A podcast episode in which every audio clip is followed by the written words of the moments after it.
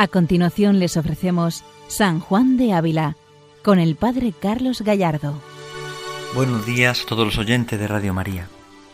Continuamos con este programa dedicado a San Juan de Ávila, doctor de la Iglesia, y continuamos profundizando precisamente en su misterio de amor, es decir, cómo él entiende el misterio de Cristo, cómo él entra en ese misterio de amor. La semana pasada veíamos en una conferencia cómo era ese San Juan de Ávila como evangelizador, características fundamentales de él. Hoy vamos a subrayar una contemplación, vamos a hacer con él una contemplación sobre las llagas de Cristo. Para San Juan de Ávila son muy importantes las llagas de Jesucristo. Él las contempla de una forma muy especial. Por esto vamos a dedicar el programa de hoy y seguramente el próximo también a contemplar estas llagas de Jesucristo desde San Juan de Ávila, desde su enseñanza, desde su magisterio, desde su vida. Porque la contemplación del misterio de la pasión de Cristo es un tema muy recurrente en toda la teología habilista. Por esto San Juan de Ávila predica, escribe, ora la pasión de Cristo.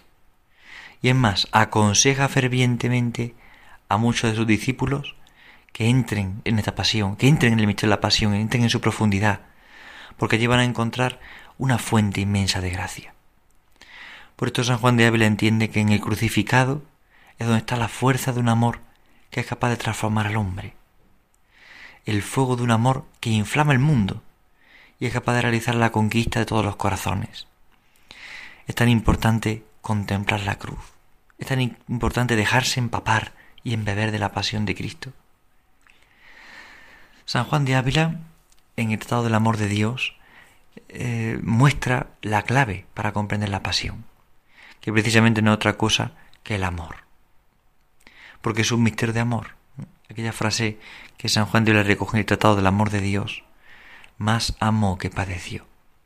Pues nos hace caer en la cuenta de que es el amor lo importante de la cruz.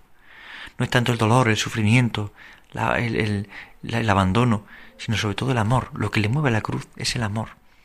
Y nuestra visión no puede ser dolorista de la pasión, aunque hay dolor, evidentemente, sino más bien amorosa, porque entendemos que es el amor lo que le mueve. Y por eso San Juan de Ávila quiere expresar de forma profundamente teológica, pero al mismo tiempo pastoral, este misterio de que el pecado del hombre mm, es salvado y redimido en la pasión del Señor. Pero lo que mueve a la pasión no es el pecado, es precisamente el amor.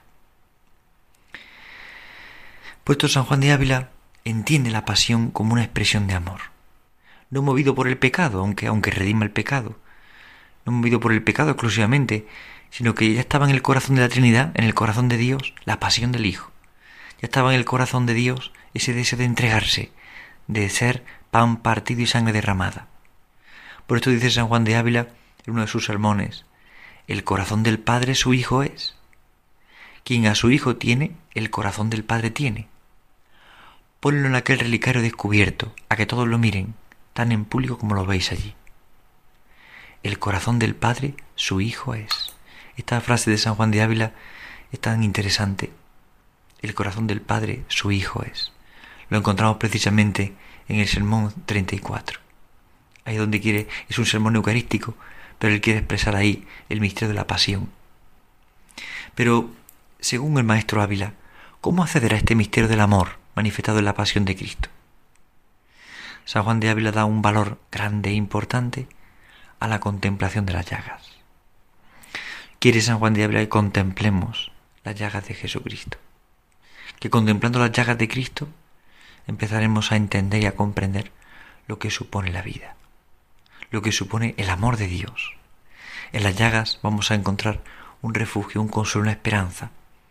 Vamos a encontrar muchas características, al menos seis, que el Santo Maestro nos quiere manifestar, nos quiere mostrar.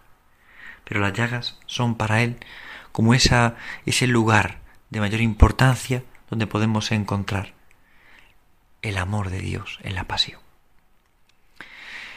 En toda la tradición espiritual anterior a San Juan de Ávila ya se encontraba la referencia constante a las llagas de Cristo, pero en San Juan de Ávila hay un carácter especial, un carácter propio y personal. Por eso convierte las llagas en una referencia permanente para entrar en la intimidad de Cristo en su pasión. Por ella se acentúa la confianza en la redención salvífica de Cristo, muerto por nuestros pecados, y resucitado para nuestra justificación. Por esto la contemplación de las llagas para el santo no es desde una perspectiva dolorista o desde un, de un, momento así de, simplemente viendo el dolor o lo oneroso del sacrificio, sino que sobre todo lo que busca es manifestar el misterio del amor de Jesucristo. Un amor que hace darse hasta el extremo. Él se da hasta el extremo y solamente reclama esa correspondencia de amor. Por esto no contemplamos las llagas o la pasión solo desde un dolor con un sentido dolorista, sino también y sobre todo con un sentido de amor. No se puede eliminar el dolor, pero el dolor se entiende y se comprende desde el amor. Por eso vamos a adentrarnos en el misterio de la contemplación de la llaga de nuestro Señor, desde una actitud en la que nos va introduciendo San Juan de Ávila, una actitud profundamente teológica, pero también al mismo tiempo, y no por eso contrario, profundamente orante. Nos adentramos en la teología de los santos, que es una teología de la experiencia. Los santos no reflexionan sin más cosas vacías, sino que es una teología de la experiencia, es decir, ellos viven una experiencia, la estudian, la razonan, por supuesto que teológicamente hablando la, la, superponen, pero, pero sobre todo la experimentan, porque teología y santidad van unidas. Por esto, todos los avances teológicos reales, en todo estudio teológico, tienen su origen en el ojo del amor y en su fuerza visual, pues quien reza comienza a ver. Rezar y ver dependen uno del otro. Son esto es una expresión de Papa Benito XVI, Cardenal Joseph Ratzinger, en una de sus obras más preciosas, Miremos al traspasado. Porque se comprenden que los avances en teología no se hacen solamente por una pura razón, sino que sobre todo, todo, sino que todo está en el origen, que es el amor. Y el amor es el ojo con el que se comprende todas las cosas, con el que se ve todas las cosas. Y quien comienza a ver, comienza a rezar. Y ver, rezar y ver dependen uno del otro. Si yo rezo y veo, veo y rezo, porque rezar y ver dependen uno del otro. Por esto, entrando en la pasión, y especialmente en la contemplación de las llagas, nosotros venimos a contemplar, a reflexionar, a orar. Y así podremos ver el misterio del amor de Dios manifestado en Jesucristo. Por esto el Santo Doctor, cuando contempla las llagas de Cristo, lo hace, podríamos decir, desde unas seis perspectivas distintas, pero al mismo tiempo son perspectivas complementarias. Vamos a intentar desgranar un poco cada una de esas perspectivas, entrando en la intimidad con Cristo crucificado, con Cristo resucitado. No olvidemos en el fondo que las llagas son sólo una muestra de la riqueza insondable del amor de Cristo. Pues como el mismo santo dice, muy mayor amor le quedaba encerrado en las entrañas de lo que nos mostró acá afuera en sus llagas. Así lo expresa el santo en el tratado del amor de Dios. Vamos a entrar en esas perspectivas, en cómo entendemos las llagas de Jesucristo. En primer lugar, las llagas de Cristo son lugar de nuestro refugio. Lugar de nuestro refugio. Así lo expresa el mismo santo son lugar de nuestro refugio. Era muy frecuente en la época de San Juan de Ávila la preocupación por la honra. La esperanza y la seguridad de la vida se ponían sobre todo en la fama, en el prestigio, en las propiedades, en el apellido familiar. Y esa época del santo pues no, no es muy distinta a la época que vivimos actualmente. Ciertamente también nosotros buscamos poner nuestra seguridad en lo que tenemos, en lo que somos, en lo que podemos, Queremos poner nuestro refugio precisamente en el dinero, en los bienes materiales, en el poder.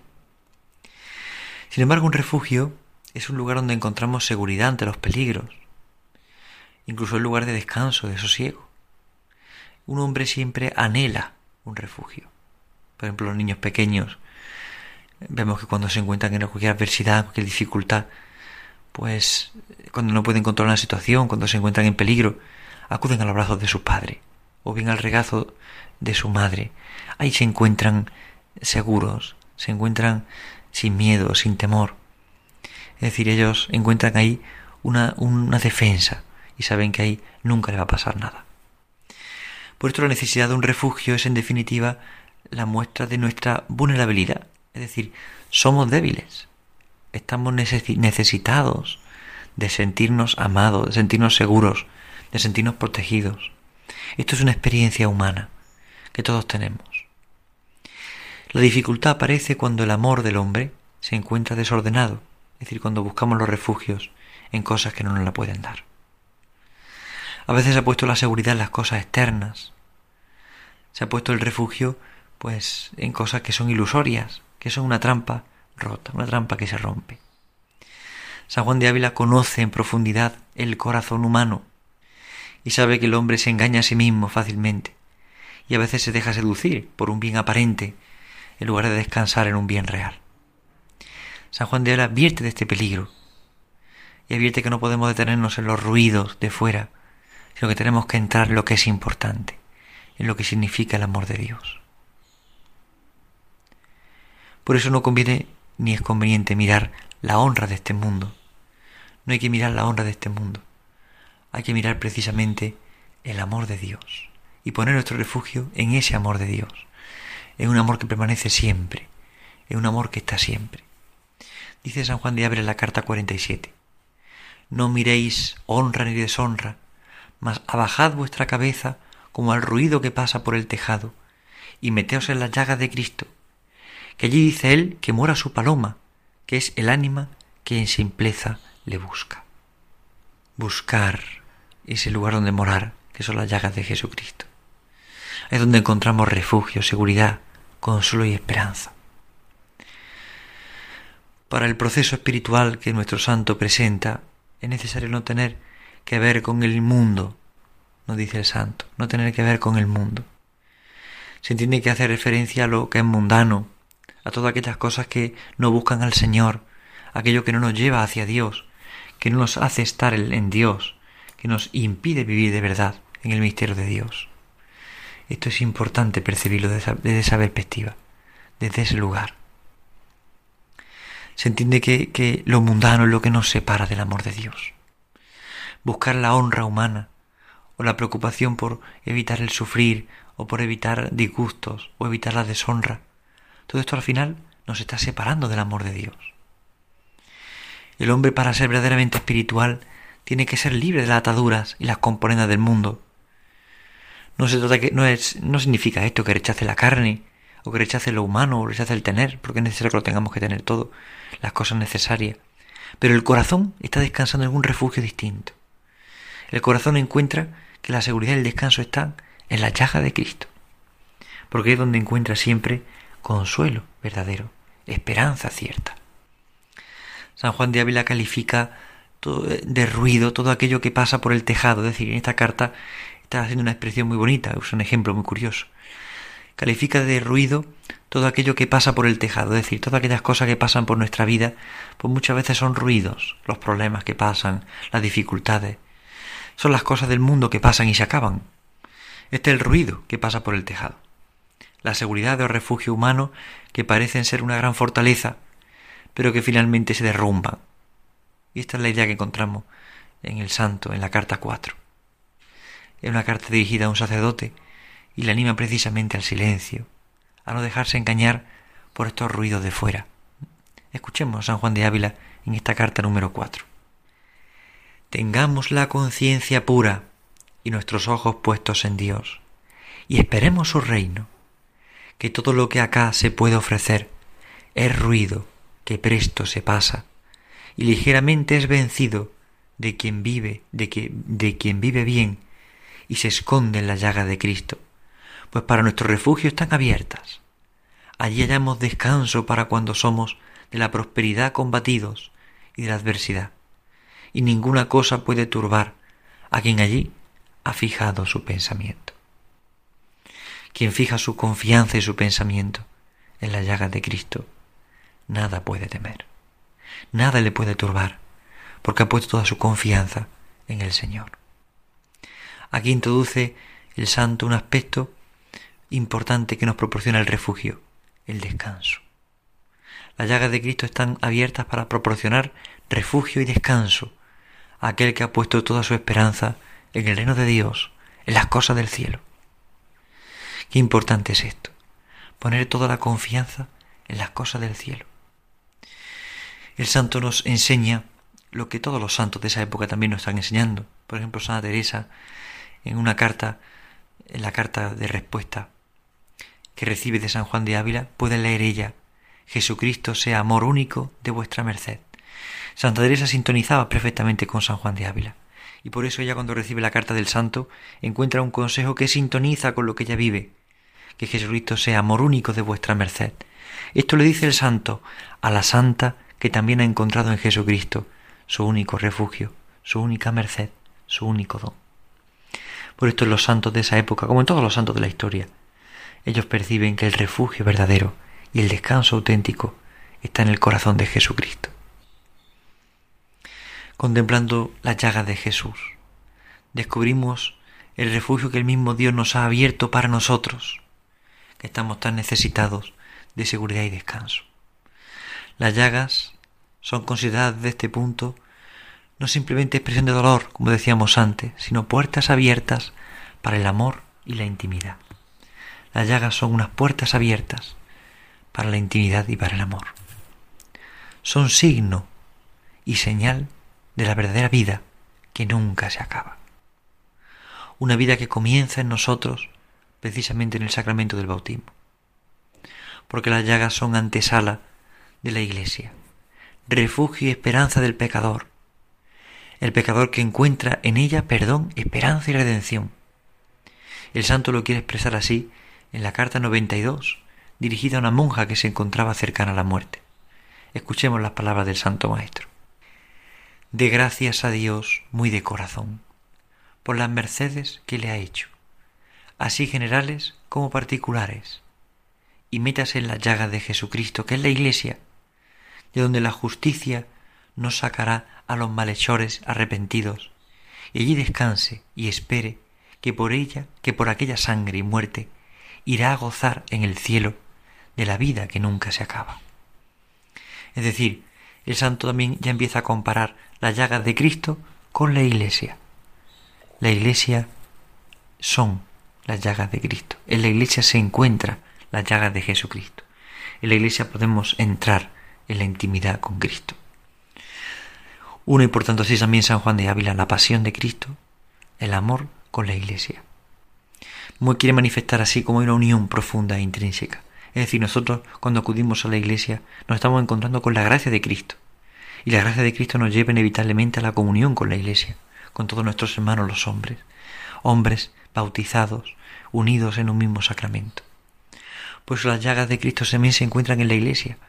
Allí encontramos justicia, allí encontramos descanso, Allí encontramos paz y encontramos sobre todo la misericordia.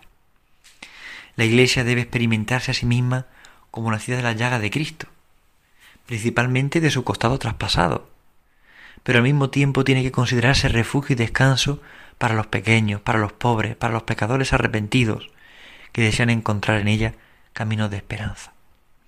El Papa Francisco nos recuerda que la Iglesia, al igual que la llaga de Cristo, está llamada a ser siempre la casa abierta del Padre, la intimidad, la seguridad, el refugio y el descanso para el corazón humano.